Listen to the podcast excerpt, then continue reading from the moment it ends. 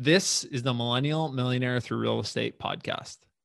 Take that, take that feeling when you get that feeling of fear, take it and embrace it and look at it as a good thing. Mm. And see if you can see if you can continue that feeling in, in the different areas. Cause that's just a feeling of stepping out of your comfort zone. Um, I was doing it blindly. My wife and I were doing it blindly. You're listening to the Millennial Millionaire Through Real Estate podcast, where we discuss tangible tips, tricks, and best practices for becoming financially free. The show is designed for people who want to either start real estate investing or for those who want to scale their real estate business. What's up, guys? This is Jonathan Farber, host of the Millennial Millionaire Through Real Estate podcast. This show is all about achieving financial freedom as fast as possible so you can do whatever makes you happy in life.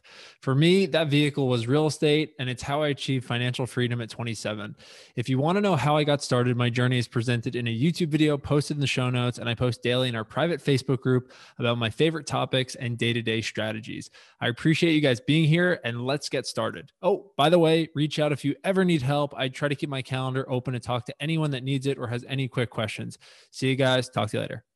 This episode is sponsored by Infinite Road Destinations, the smartest short term rental property management group I know, and the group that manages my properties. This is a company that's very close to my heart, run by two of the smartest, most attentive people I know, Claire Rosenberg and Alex Brashears. Claire and I first met when we worked together at NetApp, where she was a top performer and rose crazy fast in the company. And Alex is just one of the most active, genuine people I know in the real estate space. The two of them together bring a blended background of project management, software design, and extensive experience with automation tools and virtual assistants. Through these experiences, they optimize any property to deliver a hands off experience to owners while delivering the highest occupancy and highest daily rates possible. You guys know I would not recommend anything to anyone in this group that I do not fully endorse or think that is the absolute best product. And this company is that. And like I said before, this is the exact company and people that manage my Airbnbs. If you don't believe me, here are a few of the other tools and services that come along with the team listing optimization, guest support and approval, communication and reservations, key exchange and management, dynamic pricing, welcome kit creation, listing advertising and marketing, vendor management, including cleaners, maintenance, handyman, runners, and monthly property reports. To learn more, check out shorttermmadeeasy.com or email info at shorttermmadeeasy.com. And on the forum, just mention that you heard it here or mention my name. So give it a try. You have nothing to lose, and they offer a satisfaction guarantee. And I assure you guys, you will not be disappointed. What is up, guys? Today we have a special episode with close personal friend Michael Riley. Uh, Mike and I started working together at NetApp in 2015 in Raleigh, and we have stayed extremely close since. And uh, over the last year, he has got it in, gotten into rental investing, uh, specifically short term rentals, and has absolutely crushed it. So it's just really cool to see. And uh, we dig into his story, what he's done, a little bit more background on him. His first property he bought with short term rental um, is in the mountains of North Carolina, and consistently cash flows about four to five thousand dollars a month. Um, just which is amazing. That takes people years to do with traditional rentals, and uh, he's done it in a year. And since then, he's added four other units uh, and some co-hosting, which is just managing for other people. But just a really cool story and obviously a cool person. Uh, as you can tell in the episode, just really fun us catching up and, and talking shop on everything. But yeah, just a repeatable strategy and something that I think a lot of people can use to fast track their way to financial freedom. As you guys know, short term rentals for me has been a huge boost and enabled me to kind of live a different lifestyle and move around a lot, which has been awesome. But Mike is doing that. He's on that path. Um, he does still have a day job. He works at Google but his wife um, is full time real estate now and kind of running the back end of the business and just doing an awesome job. Sierra, you're amazing. And uh, I got to get out to the mountains again, and hang out with you guys. But anyway, just really cool stuff. And obviously, you could tell, uh, really, really uh, love these two. So, um, yeah, that's that's Mike's background. The main learning I had from the show was um, just how quickly like things can take off and you can scale. Like he had no real estate a year ago, and now he has five units. Um, actually, no, it might have six, but um, regardless, just serious cash flow and like growing a business and has a path to getting to um, 20,000 a month in cash flow within the next quarter or two. He's at about 10,000 right now. So these are real numbers. These aren't just like fluff, you know, like I have a high unit count, not a lot of cash flow. He has real cash flow. So really cool stuff. Um, the tangible tip was amazing on this episode. Mike talks about how he had a neighbor on his property in uh, New Bern, North Carolina, which is at the beach. And the neighbor was really uh, pissed off that he had a short term rental property, an Airbnb specifically. And just a great story of how he wrote a handwritten letter with a picture of him, himself, and Sierra and their dogs, and just basically kind of explain to the neighbor what they do as people and what they're all about, their morals and values, and just kind of like how they're going to ensure that everything is taken care of.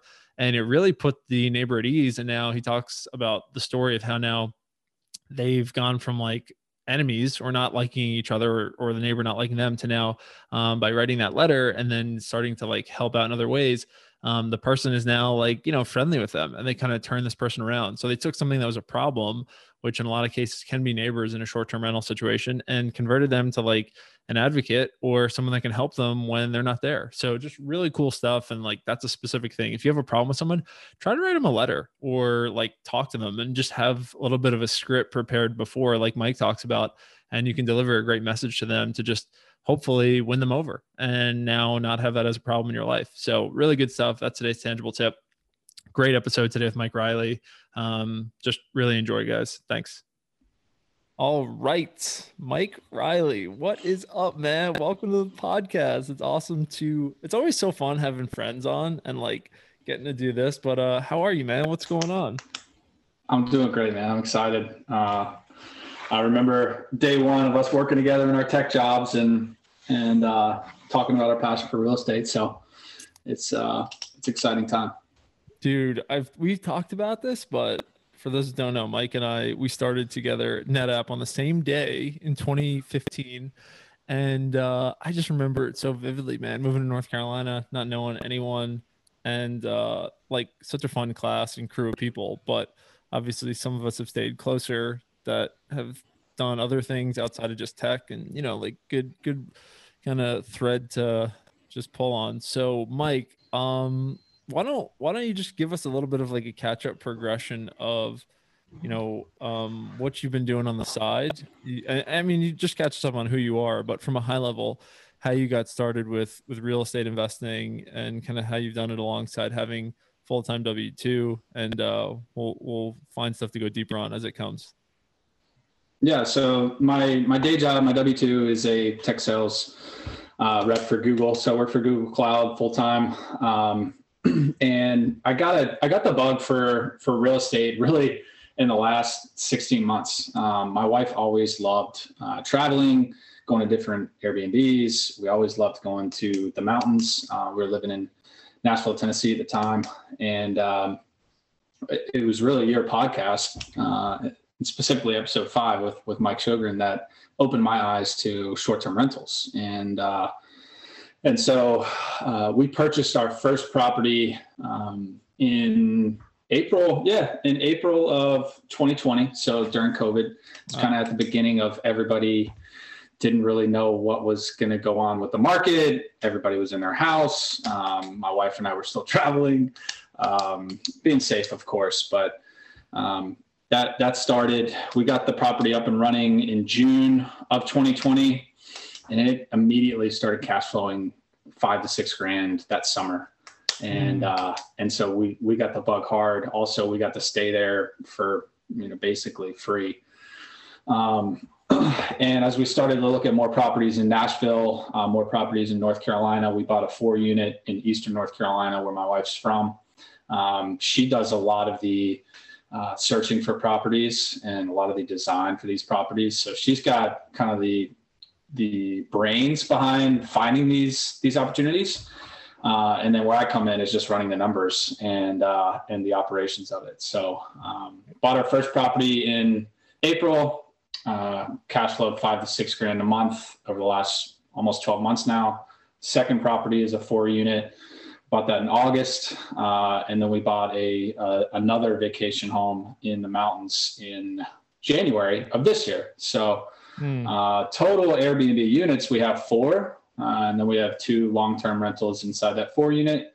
Um, but I've just really enjoyed the the side hustle and and starting starting our own business together uh, between my wife and I, and and also it's a family business too. I've got people in my family that are helping out with some of our operations as well. So um, that's kind of a background on where we are as far as where we're going. Um, we're at about 10,000 of cash flow per month. Mm-hmm. We, we want to get to 20,000 this year. So um, we're going to scale that through what's, uh, what's called co-hosting. Uh, basically just managing other people's properties for short-term rentals and making them a lot of money. Um, but also, you know, we get paid for our, our management fee as well.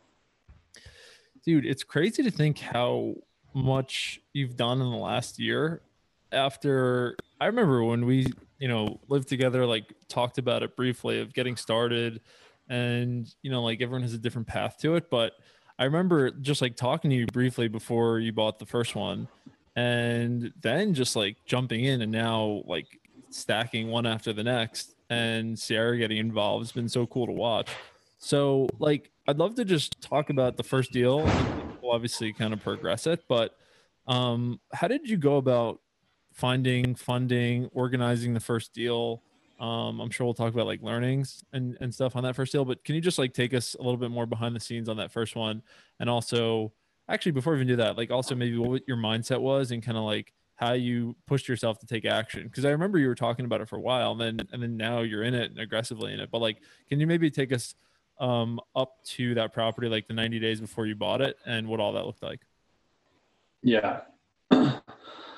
So uh, I had a good year, 2019 in sales. So I had some extra cash to just kind of sitting on. Um, you know, looked at putting in the stock market. I I really didn't care to learn much about the stock market. Um, my financial advisor didn't really get me too hyped up, um, but I loved traveling. So I live. We were living in Nashville, Tennessee. my family is in Raleigh, North Carolina. You were in Raleigh, North Carolina. Um, and there's uh, a town south of Asheville, North Carolina, which is like right in the middle between the two cities, between Nashville and, and Raleigh, that we love traveling to. We got we got engaged in uh, in this town. It's called Brevard, North Carolina. So I, I always knew I would love a mountain house. Really, it was my wife that was like, I would love a house here.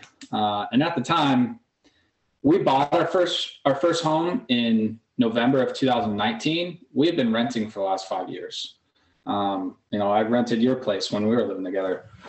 So owning a home was very new to us, uh, but but the process was still kind of fresh. So um, what I did, and, and, actually I listened to your first couple podcasts, and I started just interviewing um, mortgage brokers, and uh, just I talked to like five or six of them, and they all pulled my credit.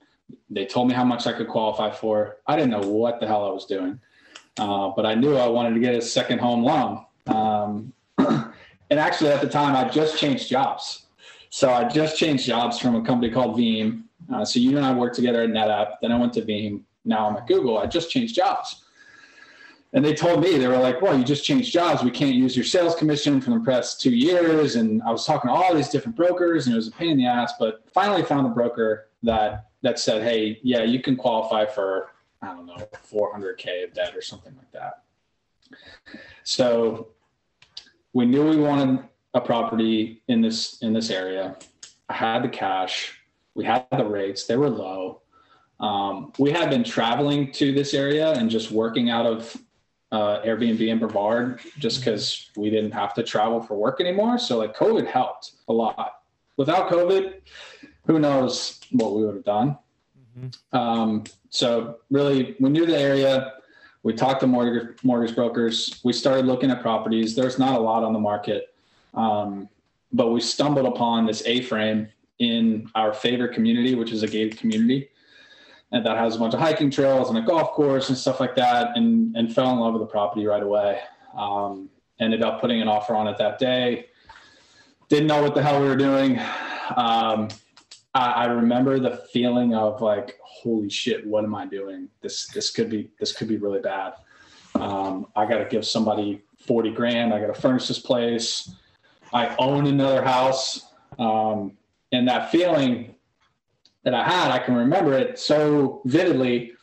And I've had it three or four times since then as we've bought new properties or taken on new properties as well.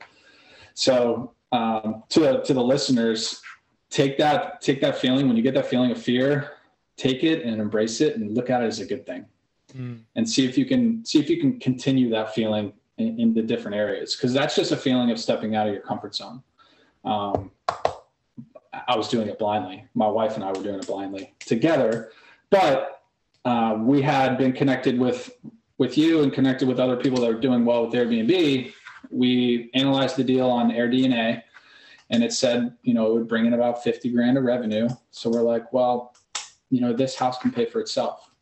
So we got the house under contract, uh, closed on it, got it up on Airbnb, I don't know, a month later. Um, and it just, it started booking up like crazy, cash mm-hmm. flowing. Um, and there's a lot of good content out there to learn how to purchase, how to run the operations of an Airbnb. Um, and it's a, there's a lot of free content, there's a lot of paid content, but uh, that's kind of in a nutshell the the first deal and how we got started. And uh, your place is just incredible. Like like I'm not just saying that. Even I look back at last summer hanging out there, man, just having like just just awesome memories with the dogs and just like it's a great spot. And we'll link the listening and the pictures that. You've been doing a great job documenting a lot of the journey.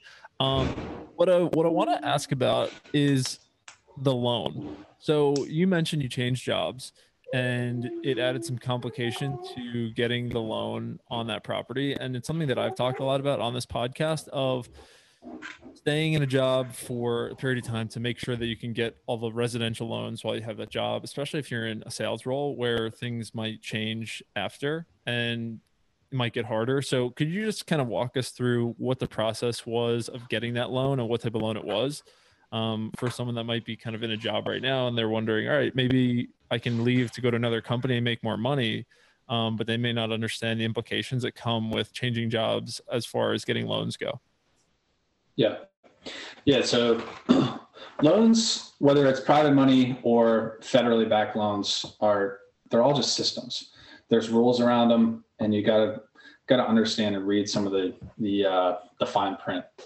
Um, this was a second home loan for us, so we only needed to put 10% down, which I had enough cash for that. Uh, thankfully, at the time, um, and as I mentioned earlier, interviewed a lot of different mortgage uh, brokers. So I interviewed a local bank, interviewed two other brokers, thinking like the rate was the the biggest thing that I needed to get, um, the the lowest possible rate. But there's a lot of other things that go with it. So some mortgage brokers will tell you, hey, you can't rent out your your second home if, if you get a second home loan. Uh, that needs to be an investment property, which um, it really depends on the bank or the lender. Um, so the the, F, the FHA, Federal Housing Authority, they back these loans. So you get a loan from U.S. Bank, it's backed by the Federal Housing Authority. Federal Housing Authority has their own rules. U.S. Bank has their own rules. The brokers have their own rules. So you got to figure out what broker or bank um, is is best to work with. So for us, we wanted to pick one that you know would, would allow us to rent it out. Federal Housing Authority says you can rent it out. Uh, you just got to find a, a loan officer that, that will allow you to do that and is okay with that. Um, and also one that, that gives you a good rate. But there's a lot of fine print that comes with it. Um, as far as changing changing jobs, it, it, really varies between mortgage brokers and banks as well, or, or private lenders. So um, the mortgage broker that I was working with at the time, they wanted to see, since I was in sales, two years of sales commission in order to count that to our debt to income ratio. The debt to, debt to income ratio basically qualifies us for X amount of, of debt um, or X amount of a loan. So uh, they said they wanted two years in the same job working for the same company. I changed jobs in April and the house was set to close in May. So they said, Hey, the, we can't give you a loan anymore. I'm sorry. I said, well, can I put my wife on, on it? Cause you know, she can qualify for, for a certain amount of debt as well. Um, and, and that's the, that's the way that we did that originally. So my wife got put on the loan Uh, we qualified for a higher amount. We were able to get a good interest rate. Um, but it was kind of like a gutting feeling like, oh shit, I messed this up because I changed jobs. Like, I didn't know that. Uh, when you pre-qualified me, you know, everything was fine. Um, so now that I know, I have a private mortgage lender that I work with that doesn't need two years in the same company. He just needs two years of sales, similar role um, history, so commission history. So, like I've worked in the last five years, I've worked at three different tech companies. He can look at the commission for you know the last five years and be like, okay, Mike, you're good. Um, your debt to income ratio is consistent over the last five years. Yes, you've changed companies, but you had the same job. Mm-hmm. Um, it would be different if I changed occupations. Like if I went from tech sales to being a real estate agent, they wouldn't be able to use my tech sales commission over the last two years or five years. But um, those are some of the things that are really I don't hear often in podcasts or that are in books. Um, you got to figure out who's going to be working with your situation and and make it the most personalized for you and don't be afraid to interview other people when you're looking for new loans so that's so what's cool even about this podcast I didn't even know that was a thing. I've never heard of that in 200 something episodes we've had on here. I, I really did think that if you change jobs within two years, they couldn't show the income or at least the sales commission. So um, that's wild. Like, how, and I guess this could be good advice for people out there or like what you did yourself, but how did you find a lender or how did you find that lender? So the, the lender I work with now, and I uh, tell everybody to use him, um, I found through my wife. So my wife is full time real estate agent, and they work with um, with this private mortgage lender. Um, so his his systems and his team system are down like they have it down pat. It's it's so easy to go in and log in all your information, send the documents in, which that's a pain in the ass. Like to you basically to get a loan, you got to send in your tax returns, you got to send in your like I don't know zodiac sign. You got to send in all this different stuff. You got to send in your last 20 golf scores. Like they need so much stuff, which can take days. And then they come back and they say, oh, actually, we need these four documents. And you're like, okay, well, am I approved? So uh, finding a good lender, which I have now, that can do it fast and communicates well, that's another big thing. If you're interviewing different brokers or different lenders, and they they take forever to respond back to you, like you don't want to work with them. You know, find somebody that that can communicate with you. Um, so yeah, it's and also I found private private mortgage lenders they're more flexible with their terms because they make their own terms. Uh, banks, you know, big banks they make their own terms too. Small banks they make their own terms. Mm-hmm. Um, and, and mortgage brokers, you know, they're getting terms from 50 different banks. Right. So they're a little bit more flexible, the private mortgage lenders, if you can find them in most cases. Mm-hmm. Uh, and also sometimes they service their own loans. Uh, a lot of the big banks like US Bank, they don't service their own loans. So um, it's just little things like that that can make the process smoother um, communication and then just knowing your expectations up front. And and that's I've learned that just from talking to seven or eight, seven or eight of them in the last 12 months. So it takes it takes time. It's something I didn't know. I've talked about this on the show more, but like I used to think you talk to one lender and they would all say the same things. But if you talk to 10 lenders, 10 different types of lenders, like it's crazy how different the answers will be and the information will be. Some will approve you, some won't. Some will give you X terms, another like it's just so I guess the moral of that story, and I taken for for people out there that aren't sure how to get started with lenders, just start talking to five to 10 lenders or as many as you can a week to just feel out what'll be good for your situation. Like it's just different for everyone. So um, that that's really cool. I guess just on that note, there, like, so you have a W two, and not trying to get anyone in trouble here, but do you like something that I thought about with my job was I was going to stay in that job until I maxed out the residential loans, and then after that, I felt like I didn't have anything more to kind of get from it. Um, like, how do you think about it, or or how do you think people can start to conceptualize that of like, all right, I, I'm I don't love my job, but I am enabled to buy property through it. So I'm like torn on staying or leaving. So like, any advice for people out there on that? Yeah, I think what you did is is spot on. Um, you knew you wanted, you knew you're an entrepreneur and knew you wanted to start your own business or really focus on your own business. But at the same time, there is debt out there that you can get that's good debt. so there is good debt, there's bad debt. Mm-hmm. There's there's good debt that you can get that is backed by really your employer. Um, and it's I'll talk about the FHA again. They make these rules. They're very difficult to change. Uh, but if you have an employer, you have a W 2, it's a lot easier to get a loan, an investment loan, a second home loan, whatever kind of loan you want um, while you're still employed. Um, and and really, I, I, get it. You know, the the banks and the FHA, they want some collateral, and the collateral that they have is really the person that you work for that's paying you. Mm-hmm. Um, so they look at you, the FHA and all these banks, they look at you at a dollar as, as a dollar, as a dollar number. Like Jonathan, you can bring us four hundred thousand dollars of interest over the next 20 years. And I want to make sure I'm going to get my $400,000 over the next 20 years. So I'm going to make sure that you're employed. Uh, if if you're not employed, then where are you going to get your money from to pay me $400,000 over the next 20 years? So it's just thinking thinking differently um, to maximize the amount of debt that you can get.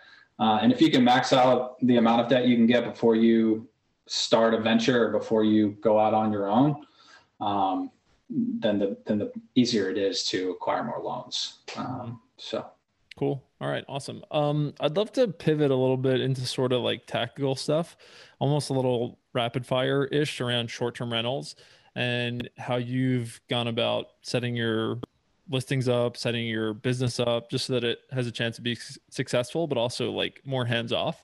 So, um, can you talk about first off, I guess when you were buying properties, um, was there anything you were looking for specifically?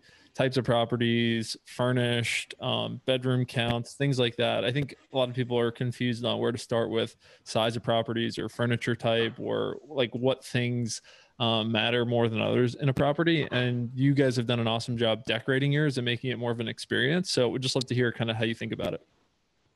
Yeah. Yeah, I wish my wife were here because she's uh, she's really the brains behind it um, around finding these properties. But the you know there's the number one thing about is budget, right? How much can you afford? Talk to your mortgage brokers. We we've talked the last 20 minutes about that. Talk to your lenders.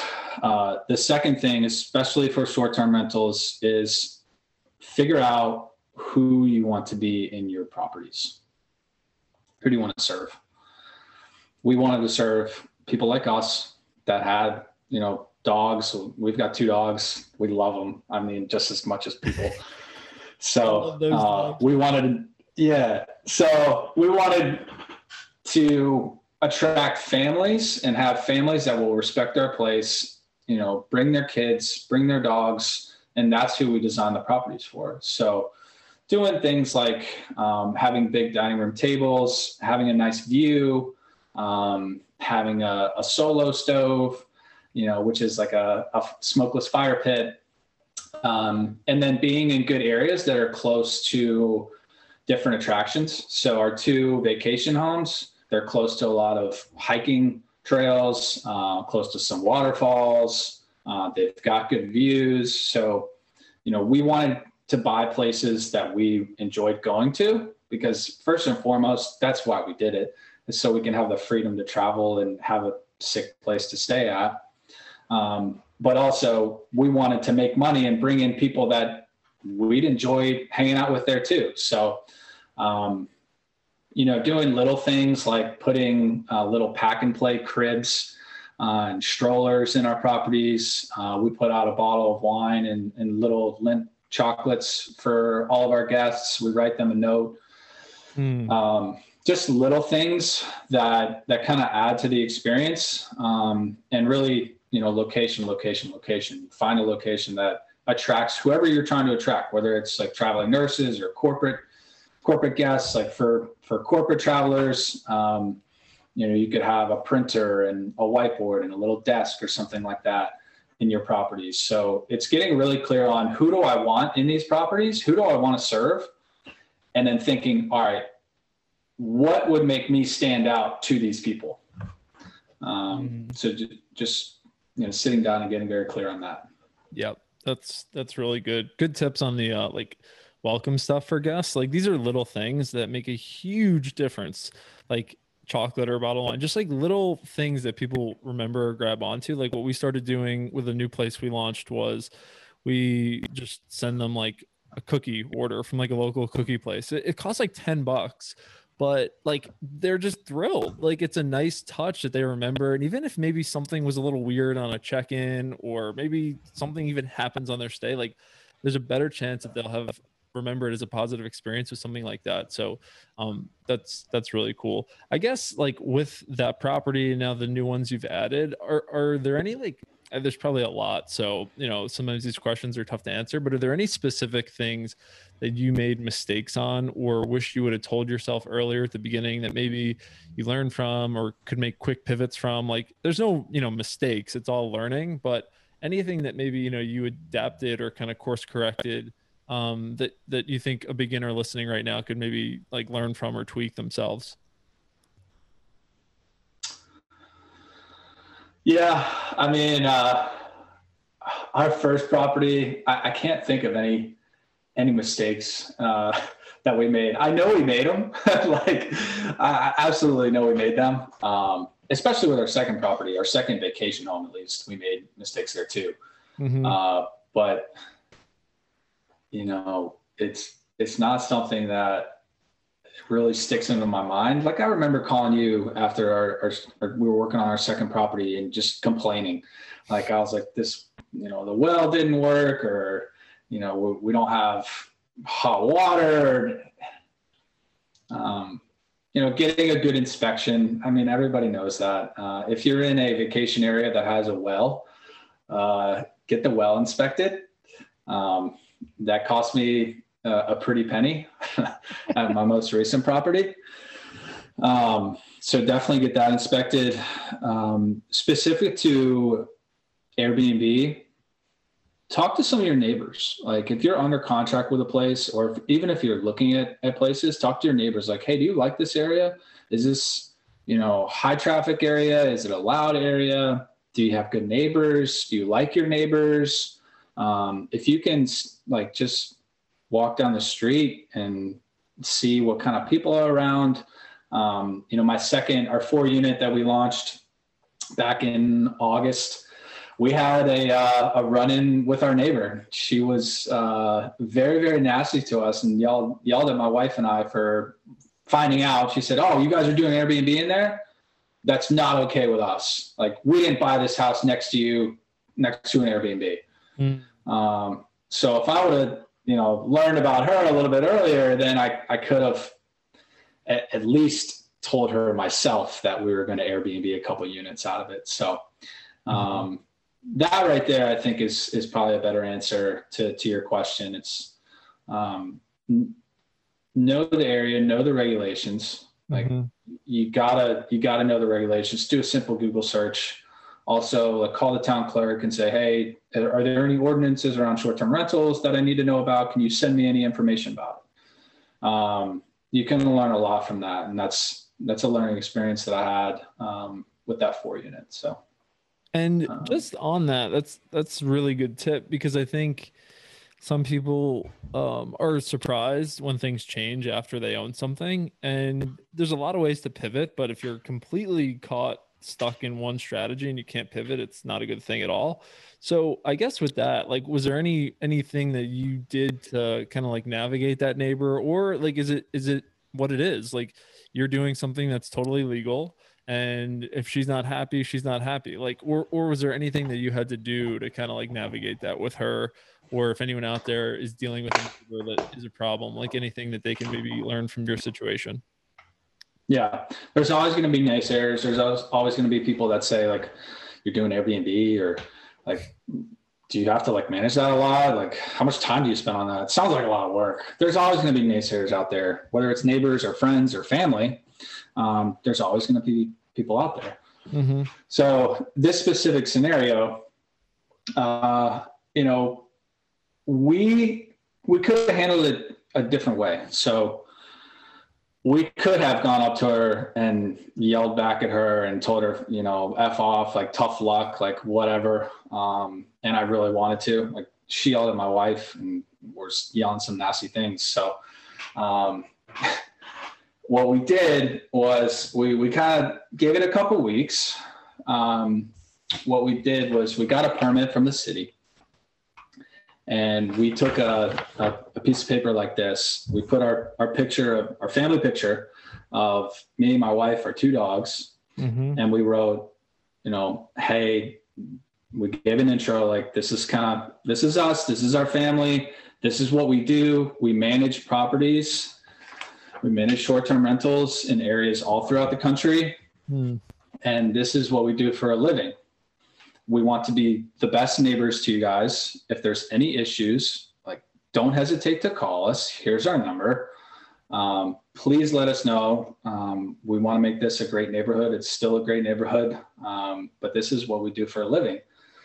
Uh, and then also I put a copy of the, the short-term rental permit uh, on there as well. So uh, it was kind of a passive aggressive little tactic like, hey, F off, like tough luck. This is what we do. But at the same time, we haven't had any issues. It's been eight months and we've had zero issues. Mm. Um, and in fact, there's probably less issues now than there was when there was a full time tenant in there. Uh, less traffic, less parking spaces being taken up. So, um, you know, when things like that happen, it's just taking a step back, evaluating the situation. I mean, you know, I love uh, love Jocko's stuff. So if anybody uh, listening has not checked out Jocko Willink, please do.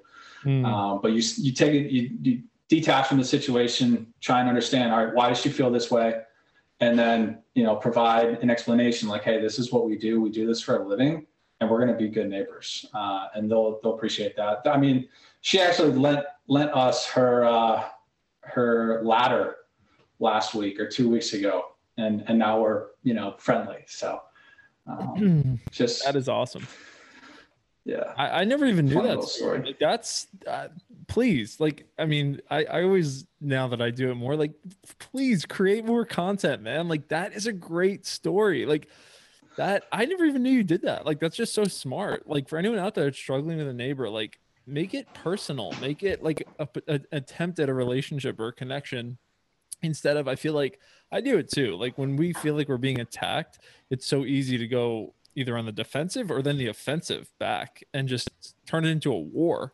And like you know one of my favorite business books or just like first personal development book, books is how to win friends and influence people. And like that's all i could think about hearing that strategy just like presenting it in a way. And now like instead of having a problem for years now you've won this woman over potentially. So like that's that's just awesome. Um that's really cool. All right, so that that is a good learning. Um, I, I want to talk about a couple other like little tactical things, and and like I just have a list of some of the questions.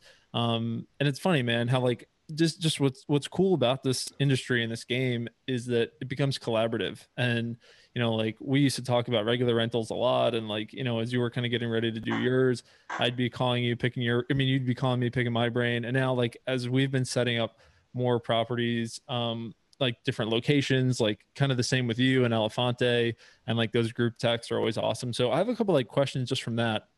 I'd love to just kind of run by you some stuff we've talked about the last couple weeks that I know will probably help other people.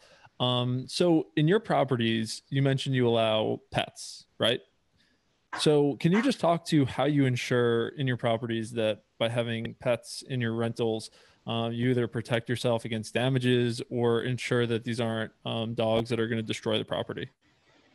Yeah, so we've changed this a little bit, but um, in in my properties that that allow pets, which the ones the vacation homes, the ones in the mountains that serve families, um, the lifeblood of that operation is our cleaners. And so our, our cleaners are the ones that have to deal with picking up the hair and stuff like that. Uh, so originally, our cleaners were not charging us to to you know extra for for the pets. Um, so they were complaining about it a little bit, but uh, ended up they are charging now, so that's good. But also we just ask one, we ask the the guest, hey, how old is your pet? Are they house trained? Uh, do they shed a lot? What's the breed? Like we ask little questions like that up front. But then we set the expectations up front as well and say, please pick up after your pet. Please let us know if there's any issue while your pet is there. We will find it uh, and we will charge you whatever if there's a stain or if there's extra dog hair or something like that, or if there's hair on the furniture. Like we'll know and we'll we'll send you pictures of it and we'll charge you for it. So that's communicated all ahead of time so that they know up front, all right, I need to keep my dogs off the furniture. Um, if there's a stain, I'll try and clean it up, but I'll I'll notify them because I tell them like, hey, it's it's cool if your dog pees on the carpet or something, just tell us so we can buy a new carpet before the next guest gets there. right. Uh, so it's it's all in how you approach it up front. Um, and in a year, in both of our properties, we've had one issue, and that's that's it. And it was like, I think it was a little pee stain, like you know this big on a rug. And what we did is we just flipped the rug over. uh, it was kind of double sided. So um, setting expectations up front. Uh, you can charge a fee too. We don't actually. We don't anymore. We used to. Um, but if our cleaners charge us for a pet fee, because we actually ask the guests like, hey, can you just vacuum up the dog hair if there is a lot? Like it takes two minutes, and typically they're pretty cool with it. So, um, mm-hmm. so yeah, that's that's kind of what we do. Cool. Um, um, we talked a little about instant bookings just last week, and having that set up. Um, like, and, and I, you know, having this kind of podcast and YouTube and Facebook group, like I try to show a lot of behind the scenes stuff. And last week I, I talked about a little bit and I have some more content coming out about this that like the Black Mountain property, there were there were a lot of different things we like went back and forth on setting that property up because it was the first one in the mountains, it was the biggest one, and also it was a more expensive property. So I was a little nervous about making sure that it booked out and we stayed full. And at the beginning, um, it had zero reviews, so it like you know was a new property and it wasn't booking out that far in advance. It was booking, but as as like the weekends got closer, which for me, I just didn't like that feeling. So we were playing around with a lot of the like ways to ensure that we were getting the place booked up. And one of them was instant book and then still have a couple like settings to ensure that we were getting quality people in. Um, but can you talk about some of the settings you have on your listings or recommendations as far as like instant book, screening, questions, just to make sure that you're giving yourself a chance to have good guests that don't destroy your property. And you know, I know this is a concern for a lot of people. They want to keep their place full, but they see a horror story on, you know, Facebook or from someone that their place got trashed and it's a valid concern. So, you know, like I'd love to hear from you how you think about different ways to ensure you get quality guests and how you have your settings um, set up on your booking sites for that. Yeah. Um, so first and foremost, uh, going back to earlier, it's like who do you want to serve? So if you want to serve parties and like bachelorette parties or bachelor parties, that's totally fine. Um, you know, you need to tailor your title and your your pictures to who you want to serve. So, for instance, our first property in our title is family friendly mountain getaway. So right away, families you know they're looking at it they're like oh it's family friendly okay cool mm-hmm. um, and then in the pictures you know if you if you put a picture of um, different amenities that younger people would like there's a higher risk of uh, them potentially wanting to throw a party um, so just just kind of be cognizant of some of those things because i mean when i'm looking at properties for my boys trips or my bachelor party i mean you went to it i think you organized it it's like we're looking at places that had pool tables and that had pools um, and that had hot tubs and shit like that. So, mm-hmm. um, making it clear who you want to be serving, maybe throwing in some things in the title or in the pictures. Like if you want to serve families, throw a picture in there of like the stroller or the pack and play or like little board games and shit like that. If you want to attract more families, throw in pictures of board games um, or throw in family friendly in your title. As far as listing settings, I found um, the most important piece is that pre-booking message. So in order for somebody to book my place, instant book or non-instant book, they have to tell me one, what's the purpose of their visit? Mm-hmm. Two, they have to tell me if they're bringing in a pet. Three, you know, how many people will be staying there. Um, and then we double check that after they check in with the ring doorbell cameras to see, all right, eight people said they were going to check in and 10 people showed up. Then I call them and say, hey, notice like 10 people showed up, like for our protection, can you please add them to the booking or something like that? I like so, that line for our um, protection. Yeah. Yeah. For our protection and your protection too. Like if something happens to the 10th person on our property, that's not in the booking, then Airbnb doesn't cover that under their policy. Mm. So we're kind of screwed out of that. Um, and if let's say there's a eight person booking or, or 12 person booking for a bachelor party at your place, mm-hmm. that's fine. But that's probably one you may want to communicate your house rules a little bit more ahead of time. And once you get that booking message, hey, it's a it's a 10 person party or it's a 10 person stay and we're all friends that we're all coming like in my mind i'm like all right i just need to communicate up front maybe one extra message maybe i just give them a call and say hey like i know you guys want to have fun. Please respect our house rules. We have neighbors. Um, these are our quiet times. Uh, you know i'm all about having a good time. If you break something or if you destroy something let me know. We can take care of it. But like this is our house, so like please be cool. And and if you do that ahead of time, nine times out of ten, it's been good. We haven't, you know, knock on wood, had any issues, but I think that's mainly because we set expectations up ahead of time mm-hmm. um, to to make sure that we know what they're coming for, and we can communicate properly, kind of what the house rules are. Mm-hmm. Uh, we do turn on instant book because that puts you higher up in the algorithm for Airbnb. Um, but we do make sure that they have a profile picture on Airbnb, and we do make sure that they have a government issued ID, um, so that Airbnb can do a background check. And really, that's just for our protection, our neighbors' protection, and um, you know we know that people are verified. So totally, um, that's that's really cool. Just two last questions, and uh, then we'll get you out of here, Mike. Um, the first one is um, furnishing. So, do you have any tips for people looking to furnish their properties? Do you guys furnish on like a property to property basis, or do you kind of use the same stuff in all your your listings?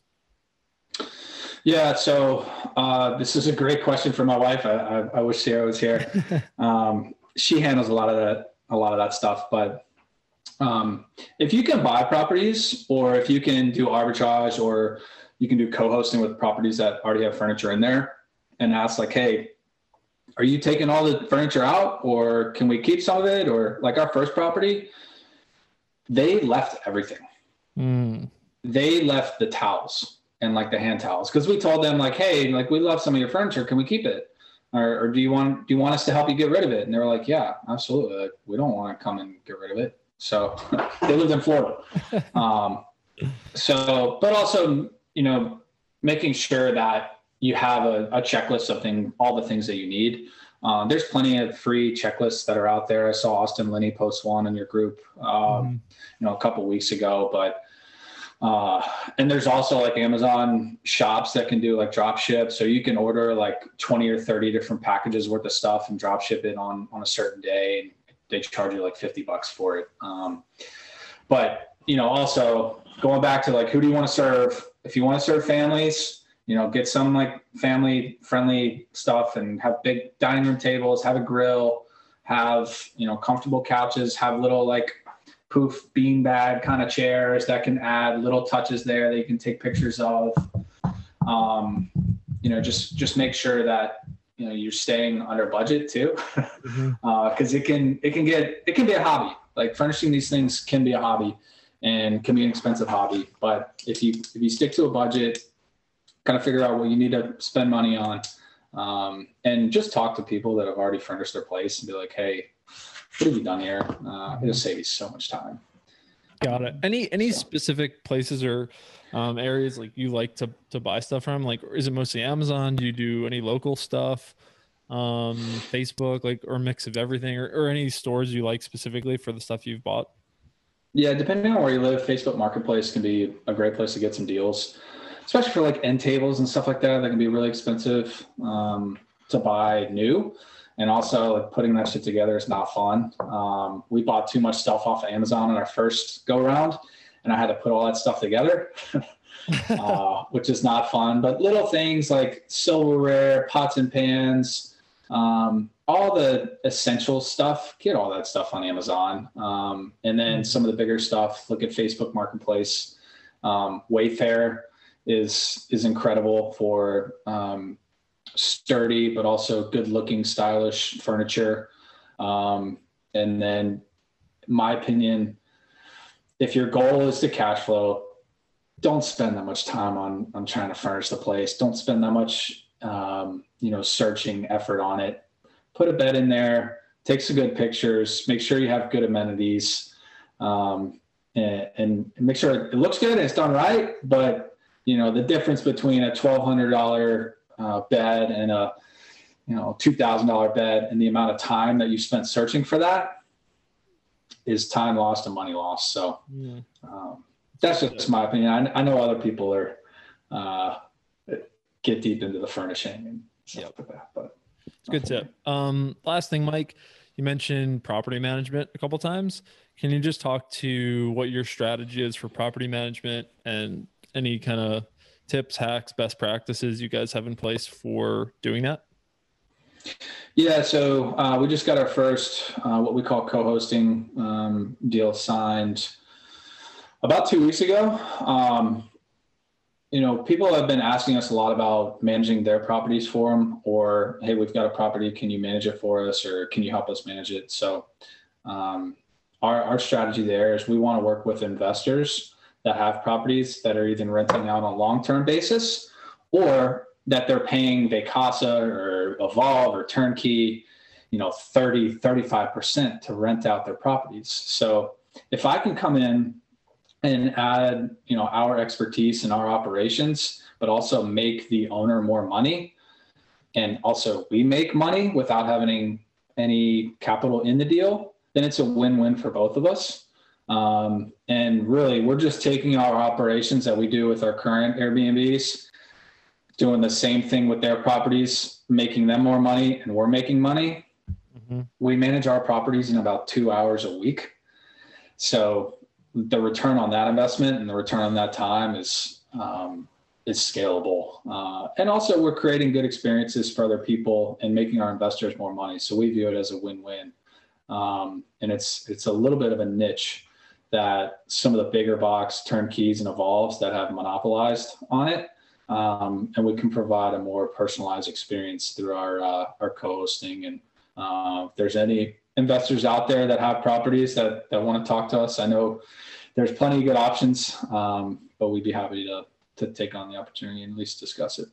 Yep, that's cool, man. Awesome, um, Mike. The time flies as always, man. What's what's the best way for people to connect or get in touch, um, or just learn more about what you're doing?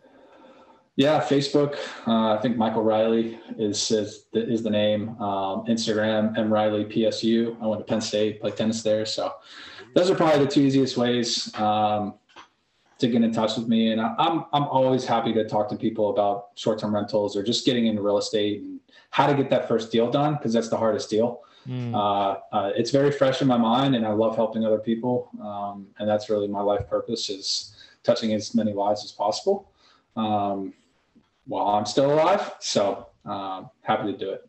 Totally, Mike. It's been so fun, man. Um, we got a little bit of golf to talk about, so we'll let the uh, the listeners drop off. But I just want to say thank you for coming on, man. And uh, it's so fun to see what you guys have been doing and uh, what you guys are going to continue to do in the rest of this year and, and going forward. So seriously, man, thanks again for coming on, and uh, it's just fun to watch. Yeah, same to you, Jonathan. Likewise. All right, see ya. Thanks. This was fun. Hey, you millennial millionaire. Are you looking for help getting to the next level in real estate? Are you looking for accountability and strategy to achieve your goals? If so, Jonathan is now taking on one on one students and opening a few spots in his private mastermind. It's affordable, and welcome to everyone. If you had any questions or think you may need a boost, send Jonathan a message on Facebook or email at johnjfarber at outlook.com.